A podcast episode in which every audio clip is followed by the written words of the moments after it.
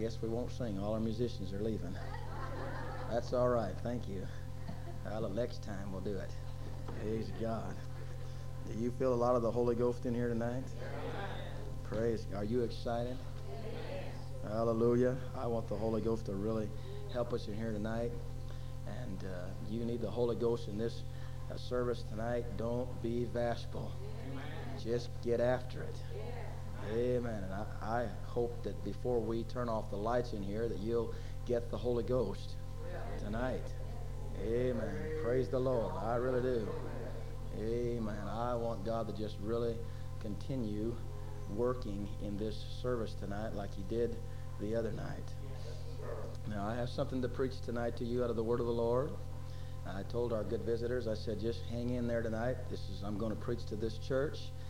And I told them I was going to just talk to you real straight. And I said, don't anybody get excited. I just uh, want to talk to you about something I feel in my heart. And I believe the Lord's been talking to me, so I'm just going to unburden my heart to you because I believe the Lord's helped me to see what we're up against around here. And uh, I really do. I told Brother King tonight, I said, I'll tell you what I feel like you're fighting in this church. And I told him in the prayer room, and he said something about being on track or something like that. He said, just preach on. Amen. Don't, don't get him in trouble. Okay. Hallelujah. But I want the Holy Ghost to just really minister to us. How many in this church want to be saved? You really want to be saved? Amen. Then I believe that if we're going to be saved, we've got to be committed to hearing the word of the Lord. Amen. I believe that we've really got to hear it. Now, I am not going to preach to you an opinion. So I want you to know right now, before I ever get started, I'm not preaching to you my personal opinion. I preach to you the Word of God. Don't walk out of this service tonight and say that's Brother Clark's particular slant on this thing. No, no, don't make that mistake. We want to open ourselves up to what God has to say. I believe that God wants to visit this church with a tremendous outpouring of the Holy Ghost on people. Amen. I really do. And if we are ever going to have a tremendous outpouring of the Holy Ghost. And if we are ever going to retain what God gives us, we have got to be a holy people. Living for God. Totally, completely dedicated to Him. Don't resist the Holy Ghost. There are folks that ought to be here tonight that aren't here tonight. I'm going to go see some of them tomorrow. They ought to be here. They're not here tonight. I want to shake them up. And I want you to pray for these folks that are not here. Some aren't here because they have to work. I know. I know. But some aren't here because they're lazy. And they're cold in their spirit. And they think that anything is acceptable alongside of this Holy Ghost living. And that's what I'm going to preach about talk to you about that. I would like to turn your attention to the 33rd chapter of Ezekiel. He's talking about my notebook. I've got five of these, so I got plenty of stuff. You walk in the room I'm using, you'll notice I brought a bookcase with over 50 books in it. I brought plenty of material. I keep it all with me so I can study it all at one time if I get a chance. If you'd have walked in the room the other day, you'd have saw books laying all over the bed, all over the floor, and paper everywhere. Amen. I, I just need a lot of stuff to help me think. Need a bigger room. Need a bigger room? No, that's fine. Real comfortable. Praise God. I want the Holy Ghost to help us here tonight, and I believe that He will. I have struggled with this for days, and uh, in the prayer room tonight, the Holy Ghost just seemed to visit me and spoke to my heart, and I just began to pray and rebuke the devil and begin to talk to the Lord a little bit, and I felt a total release in my spirit. So tonight it is up to you to do what, whatever you want to with what I'm going to preach here tonight. And I believe that it is the will of God for us to tear down some strongholds tonight. We are in a spiritual warfare. I know you're standing. And And I know what night it is and what time it is. But just stand with me a little bit. Hallelujah. And I hope tonight that we'll just lend ourselves to the convicting presence of the Lord. And oh, I want people to be saved and be renewed and get the Holy Ghost. And amen. Ezekiel chapter 33, verse 7 says, So thou, O Son of Man, I have set thee a watchman unto the house of Israel. Therefore thou shalt hear the word at my mouth and warn them from me. When I say unto the wicked, O wicked man, thou shalt surely die, if thou dost not speak to warn the wicked man, wicked from his way, that wicked man shall die in his iniquity, but his blood will I require at thy hand. Didn't say he would escape judgment just because the watchman failed to do his job. It said he would still be judged for his iniquity. God's not letting anybody by for any sin anywhere. So God's still going to judge the sinner. Now, you're not going to hear this in college campuses today. You're not going to hear this coming from a session of Congress. And you're not going to hear what I'm going to preach today, tonight, in this service in a lot of pulpits in this city, but you're going to hear it here tonight. Praise the Lord. But his blood will I require at thy hand. Nevertheless, if thou warn the wicked of his way, to turn from it. If he do not turn from his way, he shall die in his iniquity, but thou hast delivered thy soul. Therefore, O thou son of man, speak unto the house of Israel. Thus ye speak, saying, If our transgressions and our sins be upon us, and we pine away, or we slip away, that's what that word means, pine. That's old 16th century English there. If we pine away, all right, in them, how shall we live? Say unto them, As I live, saith the Lord God, I have no pleasure in the death of the wicked. Some folks think that God is just a mean, just wanting to just put folks in hell. But the word of God said, God said, I have no pleasure in the death of the wicked. Doesn't cause God to do a tap dance. Doesn't cause God to rejoice. That's why he put watchmen on the wall to begin with. Amen. In the first couple of verses of that chapter talks about a comparison of God saying that the people of the land would take a man and make a man a watchman. But when it came to the spiritual aspect, God said, I'm not going to wait for the people to take a man and make him a watchman. I am going to call men and make them watchmen. Because sometimes men are negligent as to what they need for their own preservation. And especially their spiritual preservation. And so he said, I am going to make sure that in man's faltering, failing, I am going to make sure that he has a watchman. So I'm going to call men. That's why he said, Ezekiel, I have made you a watchman. It's not the call of a man upon you, but I've called you. Yeah. Yeah. Amen. And so he said, I have no pleasure in the death of the wicked, but that the wicked turn from his way and live. Turn ye, turn ye from your evil ways, for why will ye die, O house of Israel? And I want to preach, why will you die? That's what I want to preach about tonight. Amen. And I want you to pray that God will give us the proper response in our heart to the word of the Lord together. Shall we pray together, dear Lord Jesus, tonight? We are so thankful for this opportunity to come in the house of the Lord. And I pray, dear Lord, tonight, help us.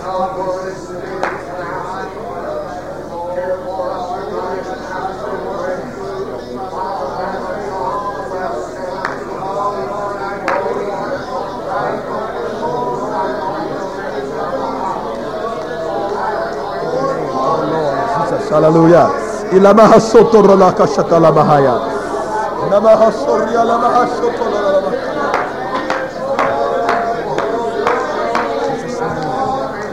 Jesus' name.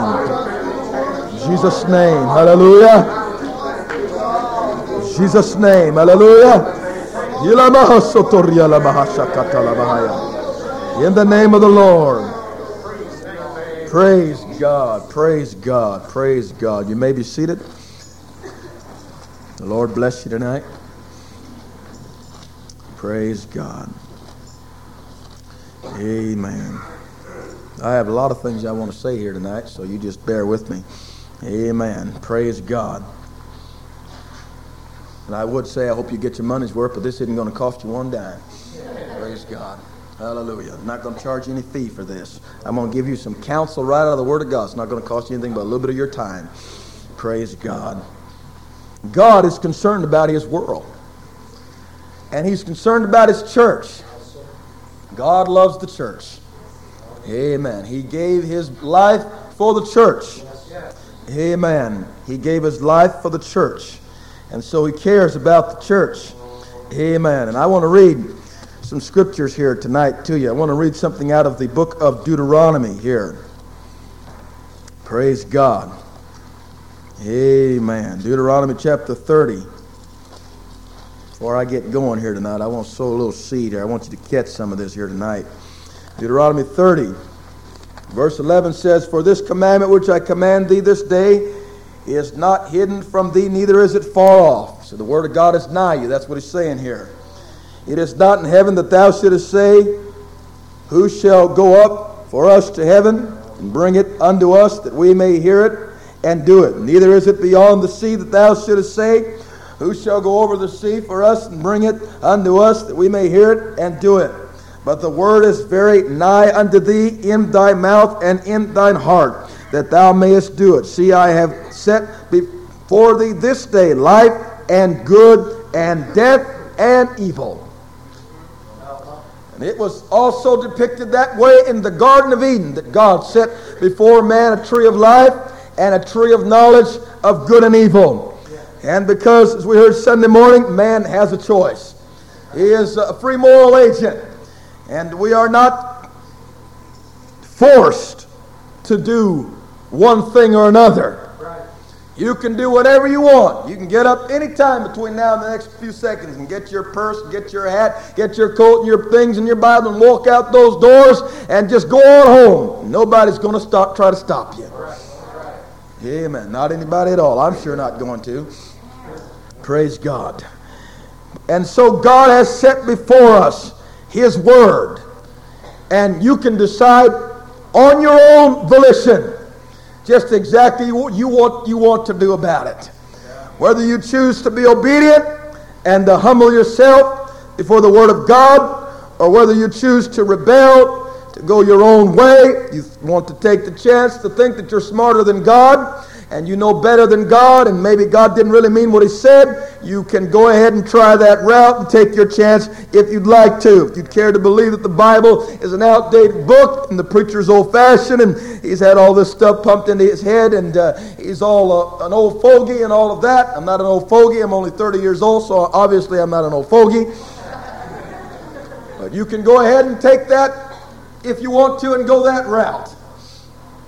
But I want to tell you something tonight that there is plenty of evidence that proves the authenticity and the inerrant Word of God that I'm preaching out of, or that the Word of God is inerrant. Right. You can study the philosophies of the Hindu religion, the Buddhists, you can study the philosophies of all the world religions. And there's not a religion in the world besides Christianity that teaches you to love your enemies and to do good to them that despise you and pay for those that despitefully use you.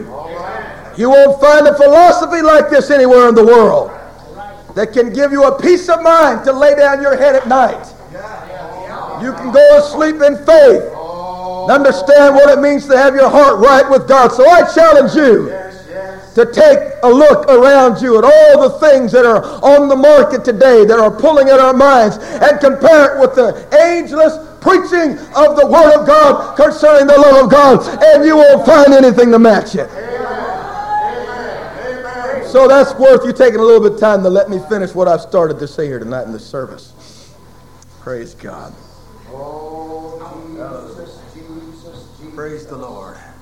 And so the Apostle Paul said in 2 Corinthians 2 and 15, For we are unto God a sweet savor of Christ in them that are saved and in them that perish. To the one, we are the savor of death unto death, and to the other, We are the savor of life unto life, and who is sufficient for these things? And so we are a savor of life to those who hear the word of God and believe, and uh, we are a servant amen, uh, and Savior of death to those that do not believe. It just all depends on where your heart is. It just all depends on what you want to do with the word of the Lord. Again in Jeremiah uh, chapter 21 and verse 8 and 9, the Lord God said that he had set before the people the way of life and the way of death. And to that particular generation, uh, people have said that if you would leave the city of Jerusalem, your life would be spared because there had been a pronouncement of judgment that the king of Babylon would come and destroy that nation. And so Jeremiah preached to them and said, If you'll leave the city, your life will be spared. But if you stay in the city, uh, then you will fall prey unto the Chaldeans uh, and your life will be destroyed. And so he said, I have set before you a way of life or a way of death. And those stubborn, rebellious, backslidden Jewish people said it is not that way. They didn't like the preaching that Jeremiah preached because it was not a popular message. He was a gloomy preacher. He disturbed people. He disturbed the government. He disturbed the religious leaders of the day. And they did not like him. He was a fanatic. That's what we'll call him tonight. And they did not believe. They did not choose to believe. They took him and put him in stocks and bonds and sunk him down into his armpits and mire and, and all of that. They put him in prison and fed him bread and water, and uh, they were against him. They did not like his preaching, but God stood true to the man of God who had spoke his word, and God did send judgment upon that nation. That is a historical fact, friend. 586 BC, that city fell. Nebuchadnezzar came in, the Babylonian king, and he burned Jerusalem with fire and turned over that city, turned it upside down. Took Zedekiah and punched his eyes out, killed his two sons uh, right before his eyes. Before he did that, uh, made them walk 800 miles to Babylon barefoot. Some of them never made it, bleeding feet sores. Uh, some died on the way. But God sent judgment upon that nation uh, because they had refused to adhere to the word of God. It is so important tonight that we give ourselves to the good searching uh, of the Holy Ghost and the word of God. This is not the words of men, but this is the word of God written in the language of men. Amen. So we need to hear the word of the Lord. Amen. I says, How do I know what you're preaching is true as opposed to what others are preaching? Well, you just sit around here a while and just listen. I'm going to answer that for you tonight here, too, by the help of God. And so he said, Ezekiel, I have made you a watchman. I have set you on the wall. I have given you the awesome, important responsibility of sounding an alarm, of blowing the trumpet. I have taken you from among men. It was not a vocation that he picked out of his own volition. It was not something he just sat down one day and said, I think I'm going to be a shepherd in Israel. I think I'll just be a prophet. Uh, it's not done like you decide that you want to be a technician in some field or a doctor or a lawyer. Uh, it doesn't come that way. There might be a lot uh, of those that look at it like that, uh, but uh, we believe that there is a divine calling uh, from God Almighty that is laid upon the heart of a man that calls him and sets him apart to the ministry of the Lord Jesus Christ. it is not something that you sit down and decide. and I don't know too many preachers uh, uh, that really wanted to volunteer uh, uh for this job, and those who did uh, uh, didn't know what they were getting into, friend. and you never do know. I personally wanted to be a lawyer all my life. never planned on preaching, never dreamed about it, didn't think about it. and when God called me to preach, I said, absolutely no, I don't want to. Amen. But he said, You're going to, I want you to. And so he just kept after me. And so here I am, 13 years later. Hallelujah. 14, something like that. Praise God. And so he said, I have made you a watchman. And uh, that's very important. I want you to blow the trumpet. And uh, I want you to know that preaching the Word of God, as simple as it may seem and as foolish as it may look to some, that is the primary way that the people of God hear from God. Titus 1 and 3 said, God hath in due time manifest his word through preaching. Uh, the Bible said, For the preaching of the cross uh, is to those that perish foolishness, uh, but unto us which are saved, uh, it is the power of God unto salvation. Amen. God chose by the foolishness of preaching to save them that believe, not preaching ourselves, but the Bible said we preach Christ Jesus the Lord and ourselves as just servants. For he said, It is the gospel of Christ Jesus that is the power of God unto salvation to everyone that believeth. And so he said, I will do a work in your day, uh, a work in which you shall not believe, even though a man uh, will declare it unto you. Uh, he said, I would raise up men that would go and they would preach the word of the Lord. And he said, though they would preach, you'd not believe. The Bible said, Whosoever shall call on the name of the Lord shall be saved. But he said, How shall they call upon him in whom they have not believed? And how shall they believe in him in whom they have not heard? And how shall they hear without a preacher? And how shall they preach except they be sent? And so God sends a preacher so he can preach, so you can hear. And when you hear, you can believe. And when you believe, you can call. And when you call on him, you can be saved. And there is no other order. And so if God did not lay his hand upon the lives of men and women to preach the word of of God, uh, none of us would be saved by the power of God. But God calls out men and women to preach uh, this gospel, and they preach, uh, amen, in the fear of God without favor, amen, not to please men. I'm sure tonight that by the time I get done, you're going to know that I'm not standing here to tickle your ears. I'm not trying to deliver you a complimentary sermon to get you to pat me on the back and give me a paycheck and send me down the road. I'm here to preach to you the Word of God God. And uh, some of you may not like what I have to say tonight, uh, but I'm going to tell you that we are living in the last days, uh, facing the coming of the Lord, and we need to take a good look at ourselves and the world around us and wake up and hear what God has to say to the church in 1988. Praise God. So Isaiah said, Come now and let us reason together, saith the Lord. God will reason with us, but you're not going to change his mind about anything.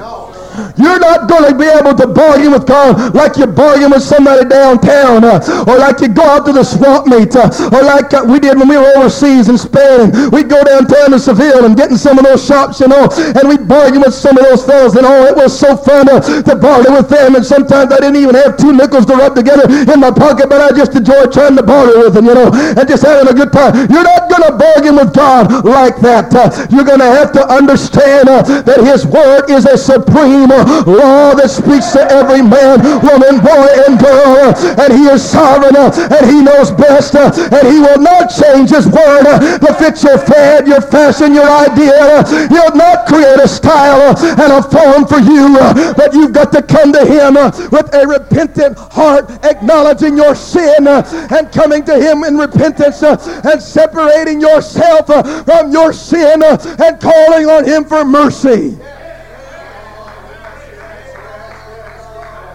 There's a lot of things propounded today from these educators, uh, and one of the things they cannot stand uh, is the old-fashioned fundamental gospel preacher uh, that gets up in a church across America and looks people in the eye and tells them that without God uh, they will be eternally lost, uh, that all men are sinners uh, and born in sin, and that they have a depraved nature that is totally contrary, rebellious to God, and they don't like that kind of preaching. You know why they don't like it?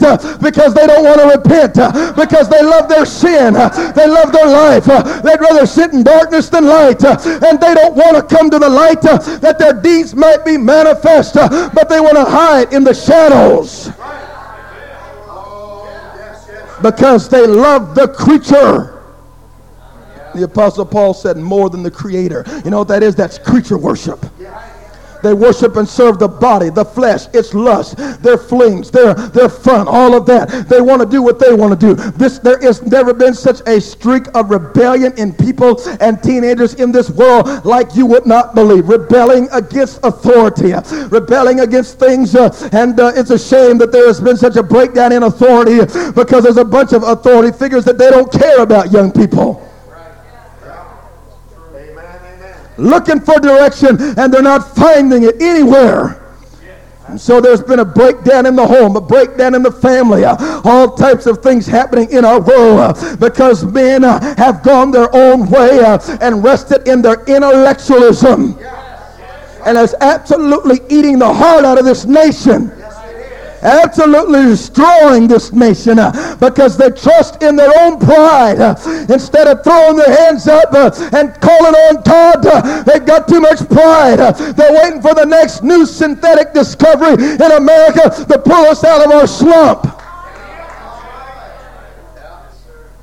Look into the invented scientific medical discovery and wonderment of man, looking to man as their own God and their own answer to solve their problems. And that is the spirit behind this new age movement that is sweeping across the nation, that man can become a God. That's the same dirty lie that Satan told Eve in the garden. He said, Eat of this fruit and you shall become as gods. And he's turned it around uh, and put on it all types of euphemistic phraseology uh, that has totally taken people by surprise. Uh, and they've taken it into their spirit to where they feel like they can can handle their own situation. Uh, they think they can think themselves out of their problems. Uh, they think they can heal themselves. Uh, they can better themselves.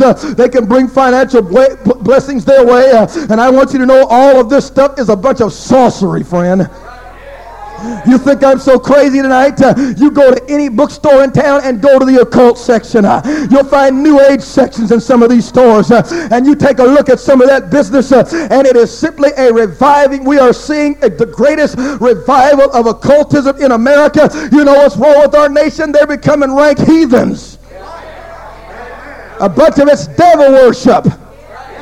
Come on, I know what I'm talking about. I sat there in their services.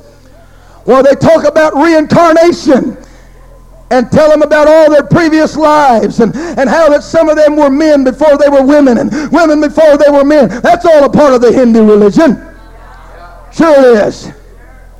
Then you go and sit in front of the television sets and you watch all these bunch of shows, uh, folks that do have TV, and they let their kids sit there and watch these cartoons, Thundercats, Dungeon and Dragons, She-Ra, He-Man, and all that stuff, and it's filled with the occult. I said it's devil worship. And it's deceiving the minds of these children and expanding them into what the New Age call higher states of consciousness. How many know I'm telling you the truth? It's out there. Absolutely brainwashing the minds of the innocent children. Because they're getting ready for Mr. Antichrist, see? He's coming, friend. Yes, he is. Amen. But God has put in the world men of God that are called preachers to preach the word of God. And he has said in the church apostles and prophets and evangelists and pastors and teachers. And if you don't know what those are, those are the men of God that God has put in the church to sound the trumpet and to preach the word of God and tell you to turn uh, from things uh, that would destroy your soul. Uh, but God does not want you to die, but bless your heart as much as He loves you. He will not sanction your worldliness. He will not sanction your compromise. He will not sanction your sin. And you know what's happening? There is a sleazy, sly, demonic spirit of acceptance, acceptance trying to slip into this church.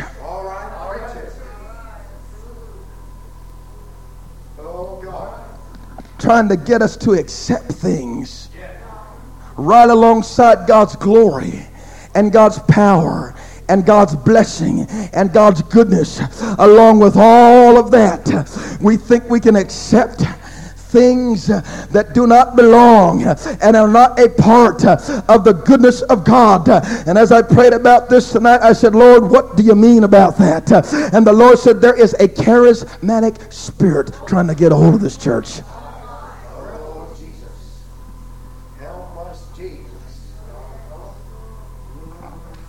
Well, hallelujah. I'm going to. Hallelujah. Trying to get a hold of our thinking and expanding our minds out. Somebody said you're too narrow-minded. It's not a be- matter of being broad-minded or narrow-minded. It's a matter of being Bible-minded. Don't tell me I'm narrow-minded. I'm not narrow-minded. I'm pretty objective. You just don't know me very well. I'm real objective, but I'm not talking about something that you can put an opinion on tonight. I'm talking about the Word of God tonight. I'm talking about discerning between that which is holy and that which is profane. And you better thank your heart that your God that you have men of God and a pastor in this church that will preach to you the unadulterated Word of God. Because there's a bunch of them out there, friend, that are not preaching it like they used to because they're giving into pressure. They're giving into the pressure of the world and they're giving into the lust of the people.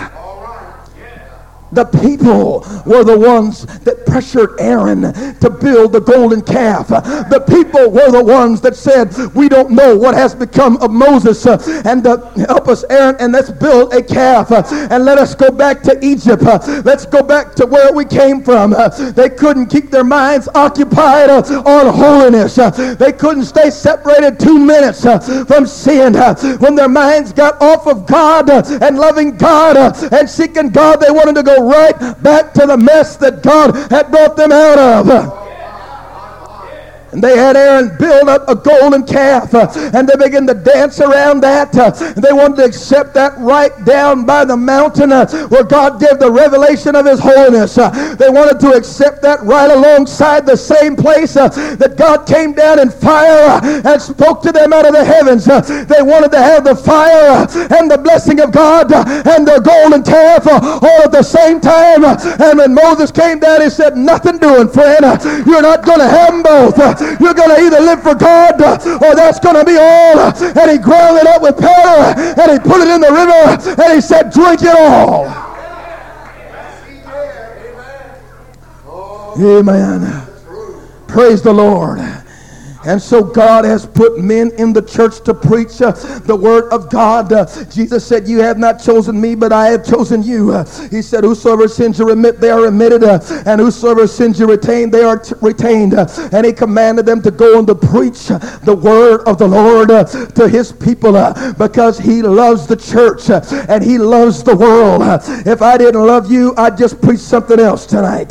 but amen, the Holy Ghost, I asked him again, and the Holy Ghost checked me and said, said, Do it tonight. Preach it tonight. I stood on this platform and said, Are you sure, Lord? This is the right night. I got 250 other messages I could use, you know. Amen. Do you want me to preach it tonight? I said, Preach it tonight. Uh, I want you to preach it tonight. I said, All right, I'm going to. Uh, because God loves you. Uh, he, I said, He loves you. He loves the world. He loves the church. And He wants us to be saved. You know why some of you couldn't get your hands up tonight? Why some of you stargazing tonight and you couldn't worship God? Because you're bound because you're not living for God like you ought to and you're not filled with the Holy Ghost like you ought to ought to be because you've accepted things uh, that have caused the glory of God uh, to recoil on the inside of your spirit. Amen. Well, I hadn't even started yet. I haven't even named any sins yet. I'm going to. Praise God. Our minds are being brainwashed. Amen. I said our minds are being brainwashed. Amen. They call it an Aquarian conspiracy. They're not ashamed of the word. I bought the book, friend. I know what I'm talking about. Marilyn Ferguson, Social and Personal Transformations of the 80s. Uh, the title cover is The Aquarian Conspiracy, and she spends time in the opening of her book talking about we are in the greatest social revolution and transformation that this world has ever seen. Uh, and she says, yes, it is a conspiracy. Uh, it is a conspiracy to do away with the Judeo Christian base uh, that is in America. It is an acceptance of all things uh, in religious ideology, uh, separate and apart from the one God, uh, Jesus' name, Holy Ghost message, uh, because it's the Christian church, they say, uh, and the fundamental preaching that has been the damage that has been done to our nation. they say that it was a mistake for our founding fathers to follow the faith of the fathers in the Word of God, and that was the thing that has held America back from becoming the great nation that it has is destined to become. but they say when we can do away with the Christians, those fundamental believers that will not be initiated into their new idea. Amen. Their initiation into their Luciferic organization, uh, which will be a spiritual initiation and a taking on of the mark of the beast 666. Uh, they say when we do away with these Christian people uh, and they're preaching about repentance and preaching that man is a sinner and destroying the real God self on the inside of every man, uh, then we can become gods uh, like we have always been meant to be. Now that's a bunch of nonsense, friend. And I spent over a year tracking this stuff all over America and studying it and reading it and keeping up with what these folks are telling them. Packing out stadium, stadiums all over America, putting this kind of stuff, Silva, Silva mind control and, and holistic medicine and biofeedback and all this bunch of stuff just sweeping all over America. Amen. Just brainwashing the minds of people uh, into believing that they can do it all by themselves. Uh, and amen. And they don't need God uh, and all of that. I'm telling you uh, what our world needs, what America needs uh, is they need to repent. And in the middle of all of that, uh, when the church ought to be on fire, when people ought to be filled with the Holy Ghost, uh, when there ought to be an obvious difference between light and darkness. Uh, some folks still want to cut their hair. They want to watch their TVs. they're filled with lust. they can't hardly make it out to church. they don't have time to pray. and then they wonder, where is God's blessing? where is the glory of God? I'm telling you, it's time that we repent uh, and get back to God. Uh, amen. And give ourselves over to the straight preaching of the word of God. Come on now. You want to go to heaven, don't you? Amen. And so he said, I've sent you to give a warning uh, unto them. I want you to warn them that they will turn from their wicked ways. Amen. They need to turn around uh, and turn back to God. Amen. And I want to tell you, the Bible said the servant of the Lord is not to strive but to be gentle unto all men, have to teach in meekness, instructing those that oppose themselves. And so I'm not going to strive with you tonight. I promise you, I'm not going to strive with you. Because you see, you can do anything you want to. I'm just going to preach the Word of God. Amen. And you can do whatever you want to. But let me tell you that God said that He would purchase to Himself a glorious church without spot or wrinkle. I am afraid that we have accepted so many things that what we have really lost in the Pentecostal ranks is the fear of the judgments of God Almighty. God is not playing games with us. And I fear as I look into the faces of people who do not care about what it really means to live a holy, separated life. They have forgotten the basic fundamental scriptures that say that our body is the temple of the Holy Ghost. And if any man, any man, any man, any man defile the temple of God, him shall God destroy. For the temple of God is holy, which temple you are. And we don't think that we have to live holy anymore. We don't understand that holiness is being totally dedicated to Him, totally in love with Him. We need to sanctify our thinking. Do you know that it's a sin to doubt? Don't sit here and doubt while I'm preaching. You're sinning right now. Well, amen, preacher. I said it's a sin to doubt. Oh, there's enough Holy Ghost in this place to let anybody know we're on target tonight. You want to know if I'm preaching the truth tonight? Let me tell you, God never puts his anointing on a false prophet and a false message. You're not feeling the air conditioner blowing here, making your spine tingle, friend. You're feeling the Holy Ghost in here moving. Hallelujah, hallelujah, hallelujah, hallelujah. Our bodies are the temple of the Holy Ghost. Amen. And if we're going to have the revival that I believe this church can have, we've got to have this message tonight. And we need to break down this charismatic spirit. You say, what are you talking about charismatic? I'm talking about thinking that we've lived long enough and become spiritual long enough and that we can accept things uh, that we've been preached to over and over and over. That are, suddenly we've come to an age where we think that all of a sudden we think it's not important anymore. We don't think some things are important. But hey, let me tell you tonight, uh, don't let that lion spirit get to you. I don't care if it's in the church across town.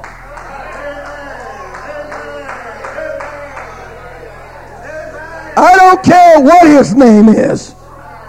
Or whether he parts his hair on the right side or left or down the middle. I don't care what he's preaching. I'm telling you that there are things that are in the Word of God that nobody's going to change. And the Bible said, Be ye holy, for I, the Lord your God, am holy. We are living in the day that the holiness preacher will become the savior of America. If we are ever going to do anything to save this generation, uh, it's not going to be the new president that's going in office uh, in November. Uh, it's not going to be when he takes his solemn oath in January of next year. It's going to be the men of God and women of God who preach clean, Holy Ghost living. amen. Separating ourselves from sin and walking in the fear of God. And so we think that it's not so important how we live. And we can entertain any kind of attitude or spirit that we want to. And we don't think it makes any difference. Let me tell you, you need to realize that you don't need an opinion about a bunch of things you think you've got the right to have an opinion on. God has put some things in His Word, and He says, I'm not asking you your opinion. I'm telling you that this is just how it is. Amen. And one of those things in there is that you must be born again. Every man has got to be born again. That is not whether you want to or not. You must be born again. Very emphatic. Look it up. John chapter 3, verse 5. Amen. Every man has got to be born again. They have got to repent. That means they've got to turn from sin and turn to God. You can't go downtown and get a take yourself a, a six month course and find salvation by educating your mind to how much power you've got on the inside of you. Amen. You've got to come and face the Word of God and repent and seek God uh, and ask God to forgive you of your sin and be baptized in water to wash those sins away and receive the Holy Ghost and talk in other tongues like the Bible teaches us. That's how you're going to discover the glory of God. Amen. Amen. Some of these folks they are so confused in life, uh, and uh, amen, what they want out of life. Uh, they don't really know how to even make decisions. They've got to ask these gurus and counselors if they can even go across town uh, and buy a paper. That's the kind of bondage that's getting a hold of people out there in the world. They don't even know how to think anymore. That's right. And here we are, just we're free. See, you know, Pentecostal, see, we're free, friend. We can do anything we want to. See, we're free. And in the middle of Holy Ghost apostolic revival, we're letting the Spirit slip in to our ranks and into our hearts. Amen. Accepting things, doing things that we didn't do when we first got the Holy Ghost. Things that we felt convicted about. Amen. In those first six months, uh, now all of a sudden we've lived for God long enough that we think that we can go ahead and we're mature enough. See, we're mature enough to handle some of those things. My God, let me tell you something, apostolics. Uh, the world is 10 times worse than it was 10 years ago. And what you couldn't deal with six months ago, you sure in the world can't deal with now. I'm talking about sin. You're never going to get to the place where you'll be strong enough to let television back in your home again. Don't you ever. Don't you ever think you're going to mature to the place that you can open your home up again to that nasty thing. Well, I know folks back east that have TV. So do I. So do I. I just finished preaching 10 weeks back there. And I'm telling you, I fought spirits in that church like you would not believe. Because when they came to church, you could feel that TV demon in the service. You could feel those spirits on their mind. Some of them would get up and talk about some of the things they saw on television, and it just put an eerie damper over the entire spirit. Get up there and talk about how they were got fed from God and heard from God off these religious programs on TV today. My Lord, if you're getting fed off that kind of business, you need to pray through. I'm telling you what, Jimmy Swaggart, he doesn't, I don't get my spiritual nourishment from Jimmy Swaggart. I'm sorry, friend, I'm sorry. Oh, Roberts and all these fellas, I'm sorry, I don't get my spiritual nourishment from them fellas. Because some of these fellas I've talked to personally. Well, well, well, well. And they do not believe what I believe. Amen. Well, hallelujah. Shock some of you. You didn't think I'd call some names. Huh? I know lots of names. I may know yours. You better watch out. Hallelujah. Praise God. Holiness. A holy church without spot or wrinkle. I want you to notice what it says here in 1 Thessalonians 4. You're going to have to turn quick if you're going to keep up with me tonight. Verse 3 says, For this is the will of God. This is the will of God, even your sanctification, that you should abstain from fornication. Amen. And he went on in verse number 7 and said, For God hath not called us unto uncleanness, but unto holiness. He therefore that despises despises what? Despises the call of God on the holiness. He therefore that despises despiseth not man, but God who hath given unto us his Holy Spirit. Some folks don't like the call to holiness.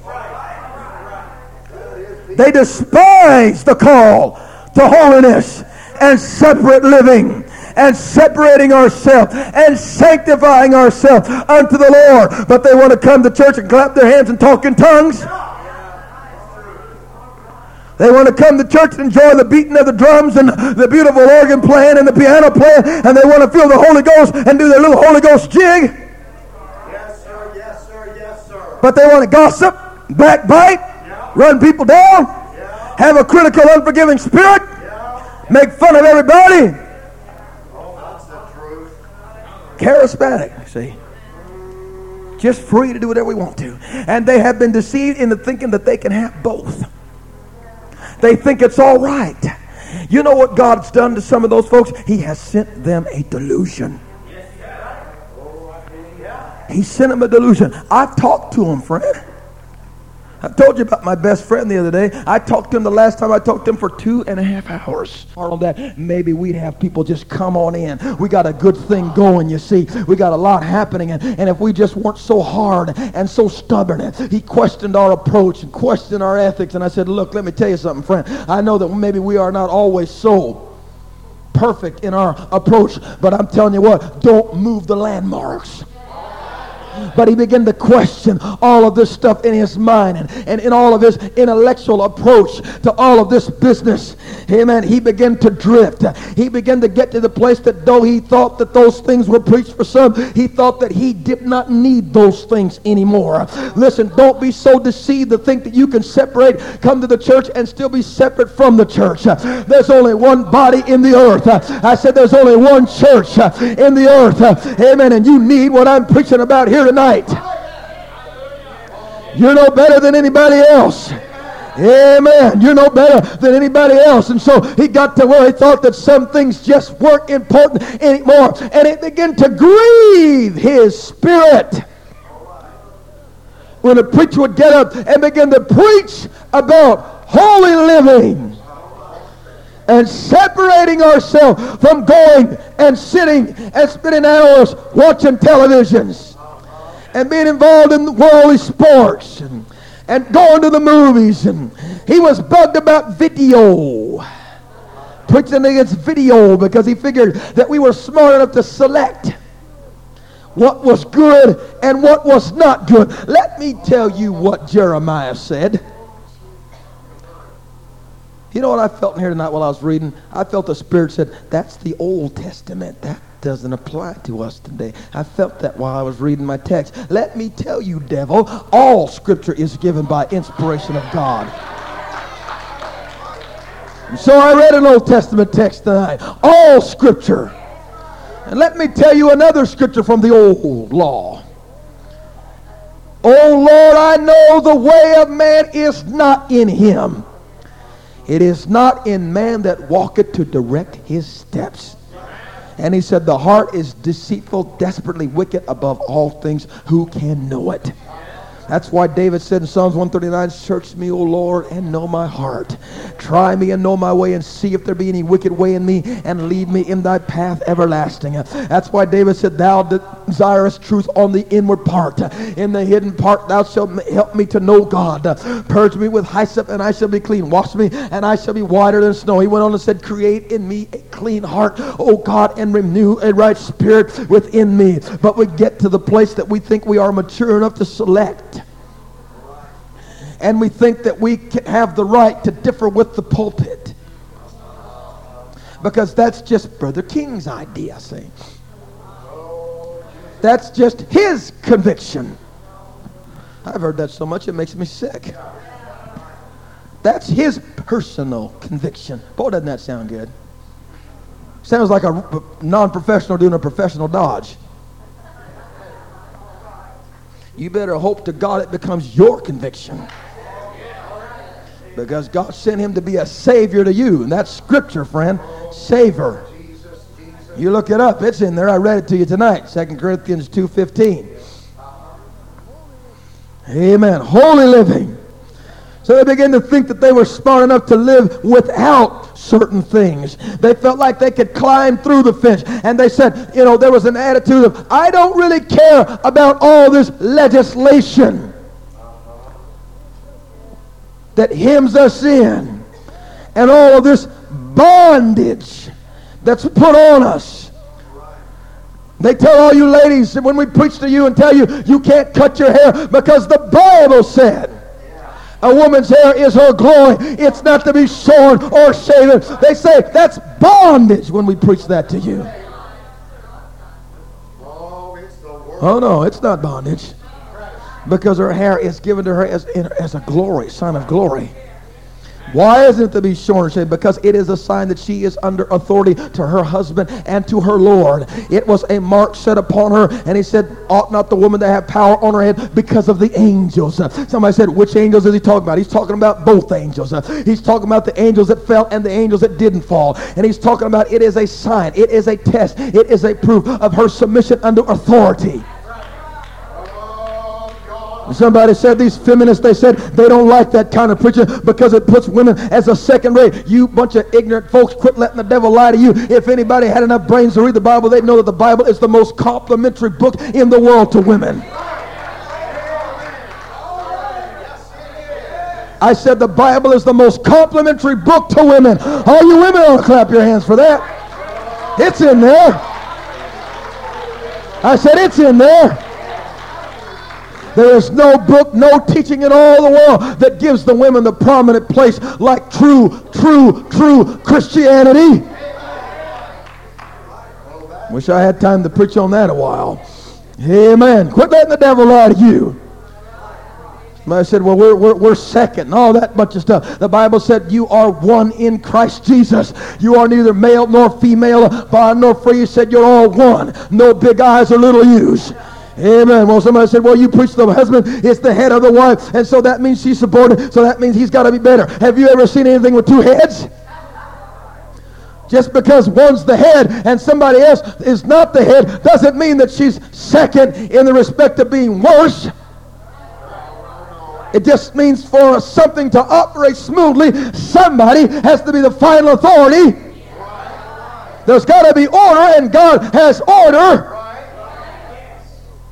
Hallelujah.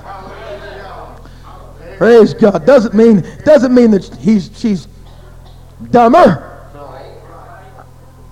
Well, they don't like that scripture that says the woman's the weaker vessel. Well, I'm sorry, it's in there. They don't like that where it says, and he shall rule over her. Well, I'm sorry. Well, I'm not sorry. Excuse me, Lord. I'm sorry for you. But I'm happy about the Word of God. Just happens to mean that God has an order.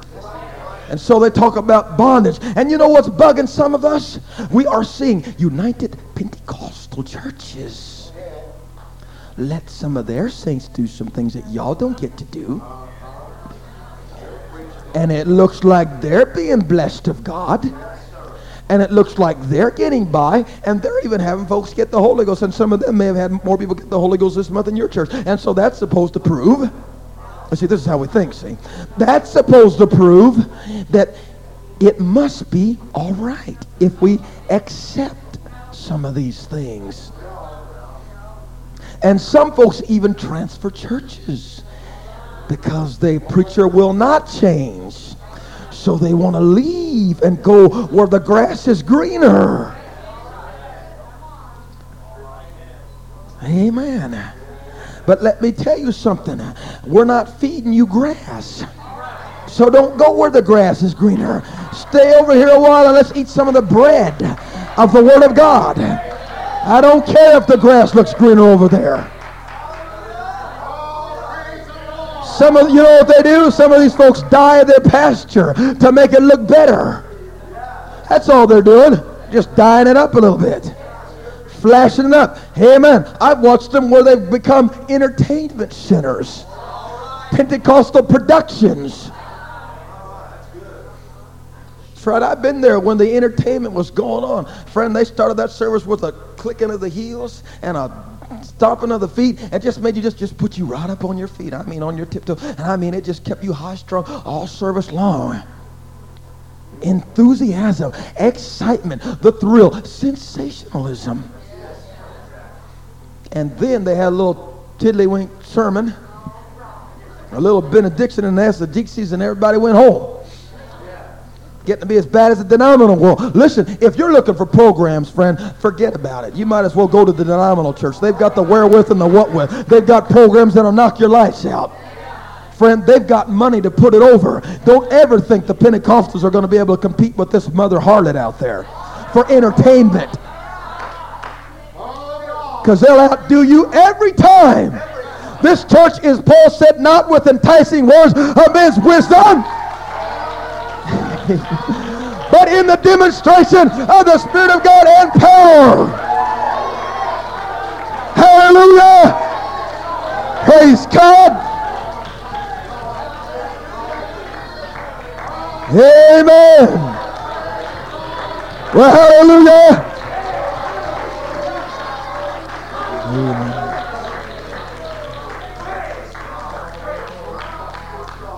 And so he said, I put watchmen there, and he said, Why will you die, O house of Israel?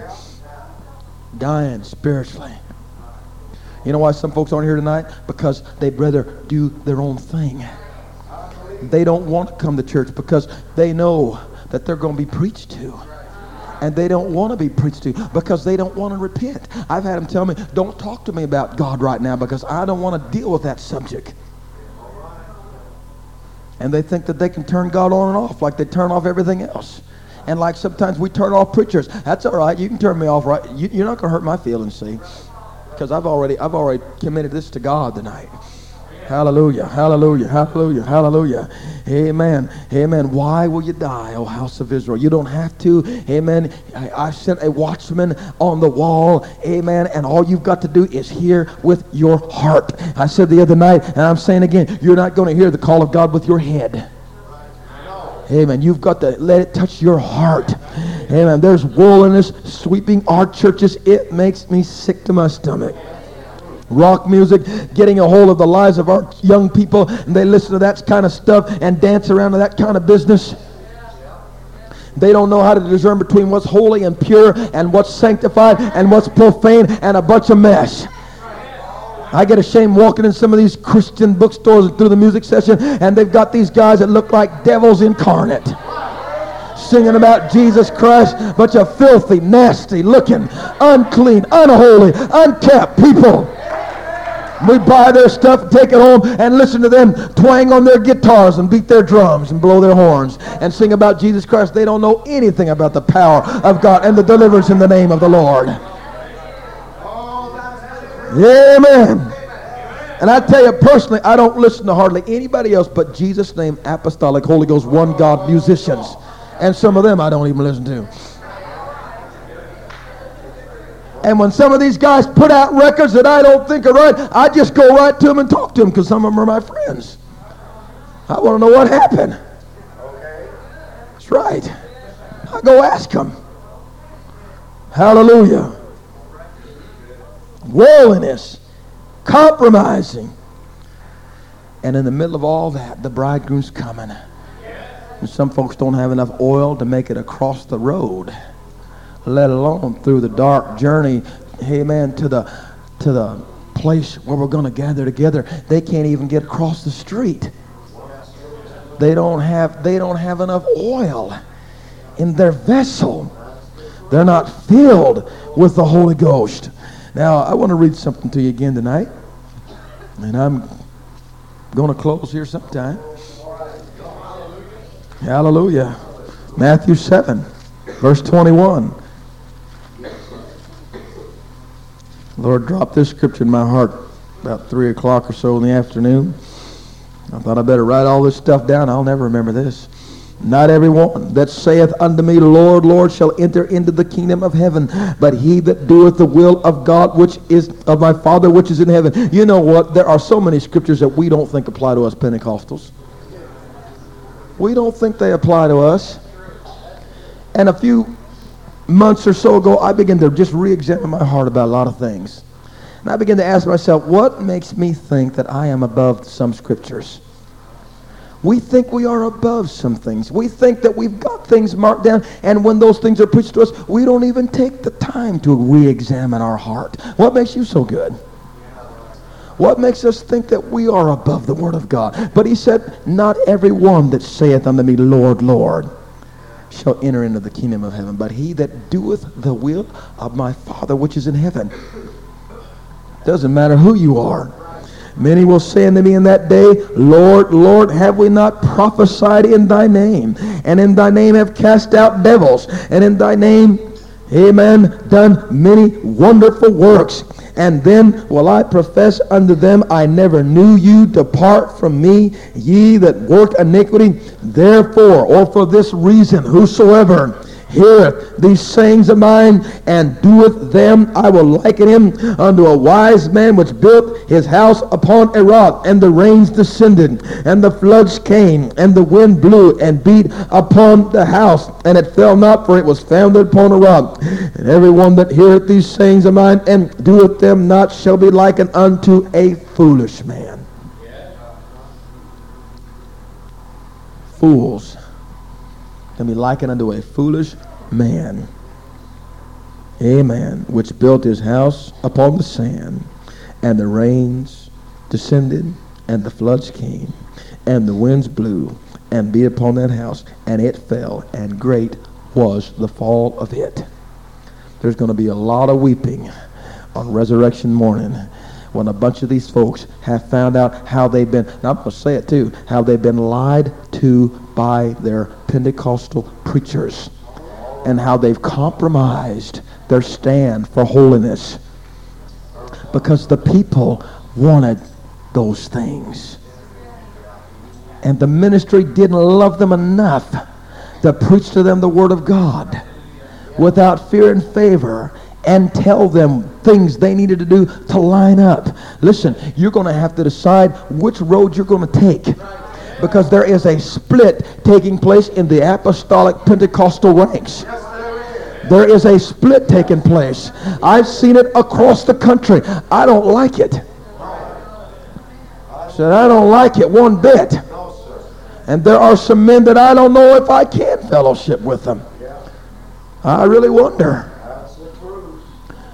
Amen. And I tried to be a peacemaker over some of this stuff between brethren and problems. I was telling Brother and Sister King, and the Holy Ghost dealt with me and said, spoke to my heart and said, in the middle of your desire to be a peacemaker and try to just do all of that, you are compromising truth. No matter how much I love them, right is right and wrong is wrong. And there are some things you're not going to have revival with. You can't make peace out of a lie. You've got to stand for truth and stand for holiness. And the problem is we get weary. We get tired of standing against the tide of immorality and worldliness that is coming against the church. And we need God to renew our minds and renew our strength. And we need to lift one another up. And then there are some that just have given up and let go because year after year the devil just beat him down, beat him down, beat him down, beat him down, and just beat him down.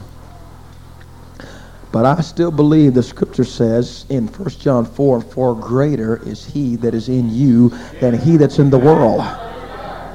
Amen. And God will give you release from pressure and the oppression of the devil. He said, Be of good cheer. I have overcome the world.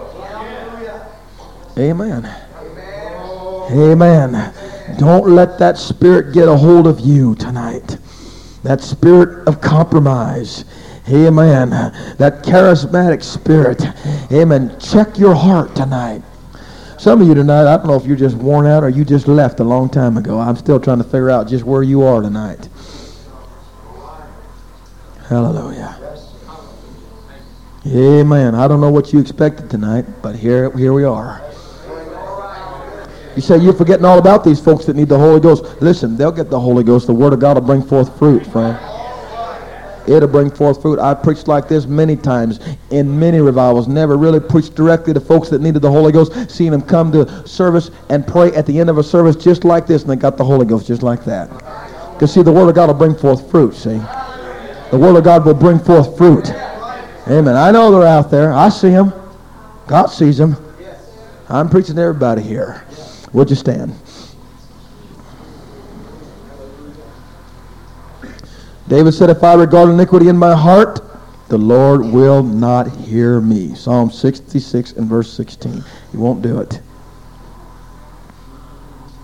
Well, I still didn't preach it all. But I really believe tonight we need to run some devils out of this church. Tonight. Now, let me tell you a secret tonight, just in case you didn't know. I have found that revival is like a puzzle that has to be put together piece by piece. And some puzzles you can put together and you don't have to put it together in a certain order and you can still get all the pieces in, but it's not that way in revival. I found that things that we don't do in a service and we don't take care of in a service, the next night they're still there to be taken care of. And sometimes you just can't go on till you take care of some things. And I'm telling you, if we don't finish up tonight, we'll have to face it tomorrow night. There are some things we need to just break out of and break through and overcome in the Spirit. Hallelujah. You say, well, I can think of some folks, Brother Clark, that aren't here tonight that ought to be hearing that message. I know there's some folks that might not be here tonight that uh, ought to hear this message, but I'm talking about dealing with the Spirit, and they'll feel the deliverance in the Spirit when they come tomorrow night, even though they're not here tonight. I know there's folks that aren't here tonight that ought to be here to hear what I'm preaching. But I'm talking about a spirit too. That this church needs to bind together. Because some of these folks cannot deliver themselves by themselves from the thing that they're under. And so that's why I'm preaching this tonight because we need to bind this thing tonight and get rid of it. Praise God. Let's pray together, shall we? Hallelujah. The musicians, if you just come and help us, please. Hallelujah. Hallelujah. Hallelujah. Hallelujah.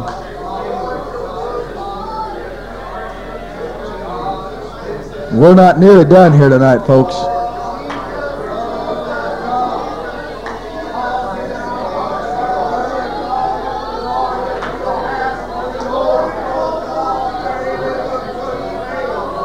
In the name of the Lord. Hallelujah. You folks that are hungry for the Holy Ghost, you get ready. You get ready to get the Holy Ghost tonight. We haven't forgotten you.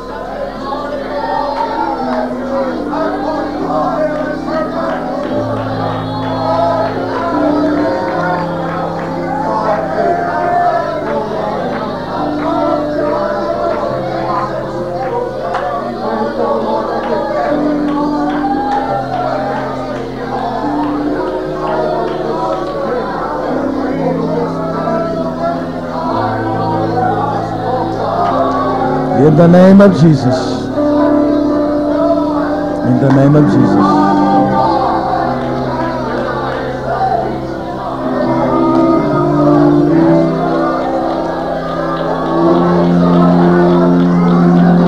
Oh, let's pray, church. Let's pray, church.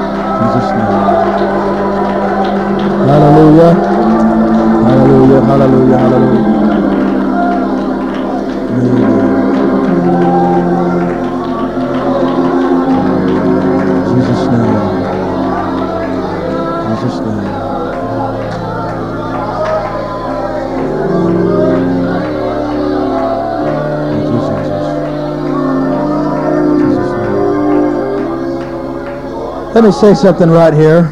Let me just say something right here. Some people, and I want you to know I'm speaking to you tonight in love. I love this church. I'm preaching to you out of my heart because of things I see happening. Some people compromise and let down because of confusion over things that are happening in the ministry between brethren that they do not understand. And even after many times of counseling with, with people, even some of the saints in my own church that I pastored in Oakland, I remember a particular situation developed. I was telling Brother King about it today. And I said, for a period of time, I said, I don't want anybody going over to that church. And I said, there's some things going on there. I don't know what exactly has happened. I said, until I find out more about it, I said, nobody go over there. I wasn't talking bad about this particular church and this pastor, but I was concerned about some trends that were bad trends. And I told my folks, I said, don't go over there. I don't want you over there. And saints become confused because of conflicts in the ministry that they, they don't understand. And it causes them to compromise. Because they say, what's the difference? And that's the man of God too. And they sometimes see brethren get together and they don't understand.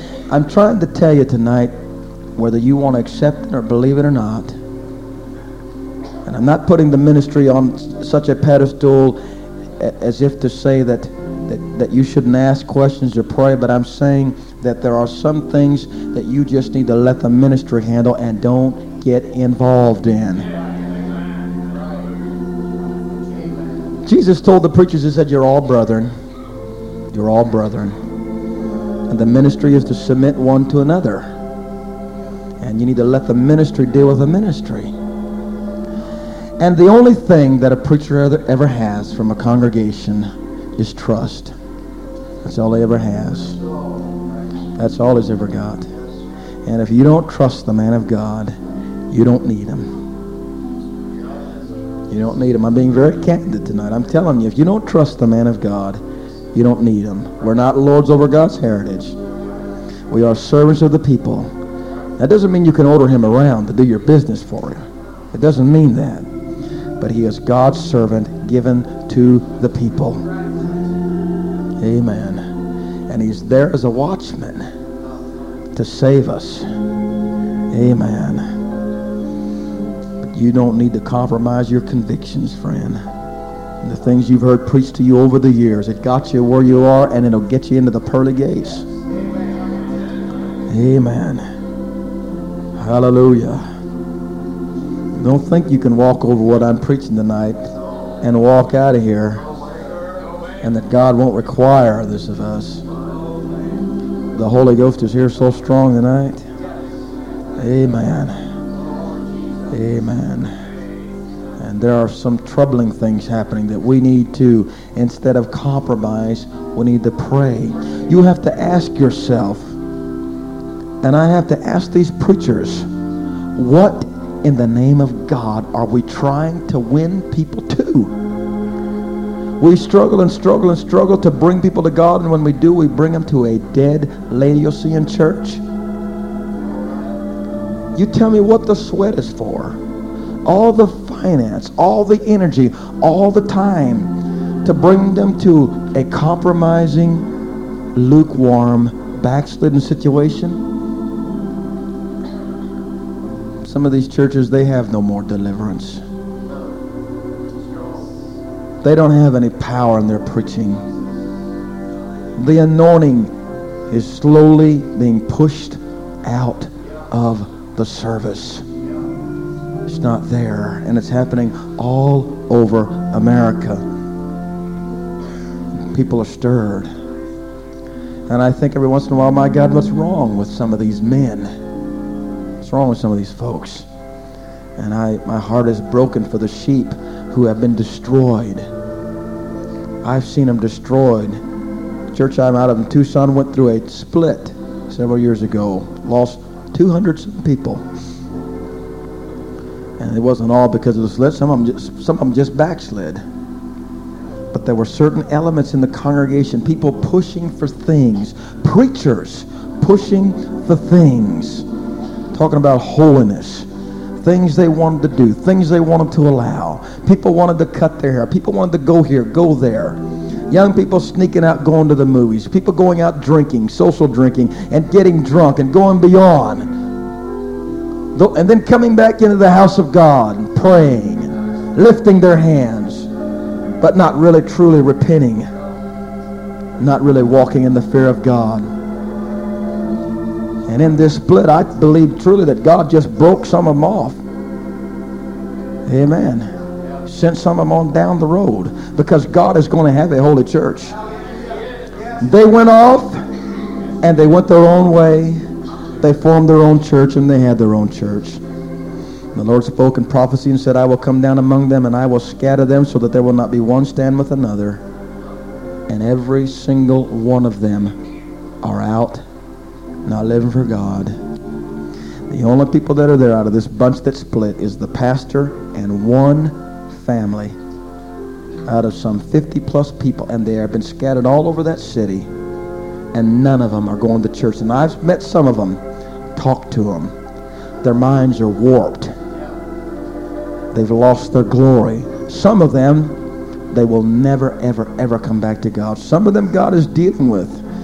And I pray that they'll come back and live for God. And then in the middle of all that, other saints got confused. They didn't want any part of the split. But because of all the confusion and getting their mind off God and on all these other things instead of revival and praying and fasting, if you're busy winning the lost, reaching the lost, you don't have time to pick up on all this other business. And if you're spiritual minded, when some of those things come to you, you'll pray and seek God instead of gossip and give your opinion. And some folks that were so disturbed and troubled about those things spent so much time contemplating and thinking that so much discouragement set in that they backslid. I'm talking that, that the devil is out there to destroy precious children of God. And I'm telling you, keep your eyes upon the watchmen men of God that love God, that are following God. And you need to adhere to what you've been taught. Amen. And get it in your heart. Praise God. Well, the Lord is here tonight. Let's lift our hands and worship the Lord tonight. Ask God to give us a clean heart. Ask God to purify us. Some of you ought to be down in this altar praying tonight, asking God to deliver you and help you. Some of you that need the Holy Ghost tonight, come on down and let's pray a while. God will pour out the Holy Ghost on you. Amen. I, I'm telling you, God's word will bring forth fruit. Amen. I'm opening this altar to pray. But I want some of you folks that need the Holy Ghost, come on down. Some of you folks that need to repent. Amen. And seek God a while. Amen. Hallelujah. Hallelujah. Hallelujah. Some of you men that need a renewing in your spirit. You're not full of the Holy Ghost like you ought to be. You need to be down here praying tonight. That's what revival is. You can't have harvest till you have revival. Amen.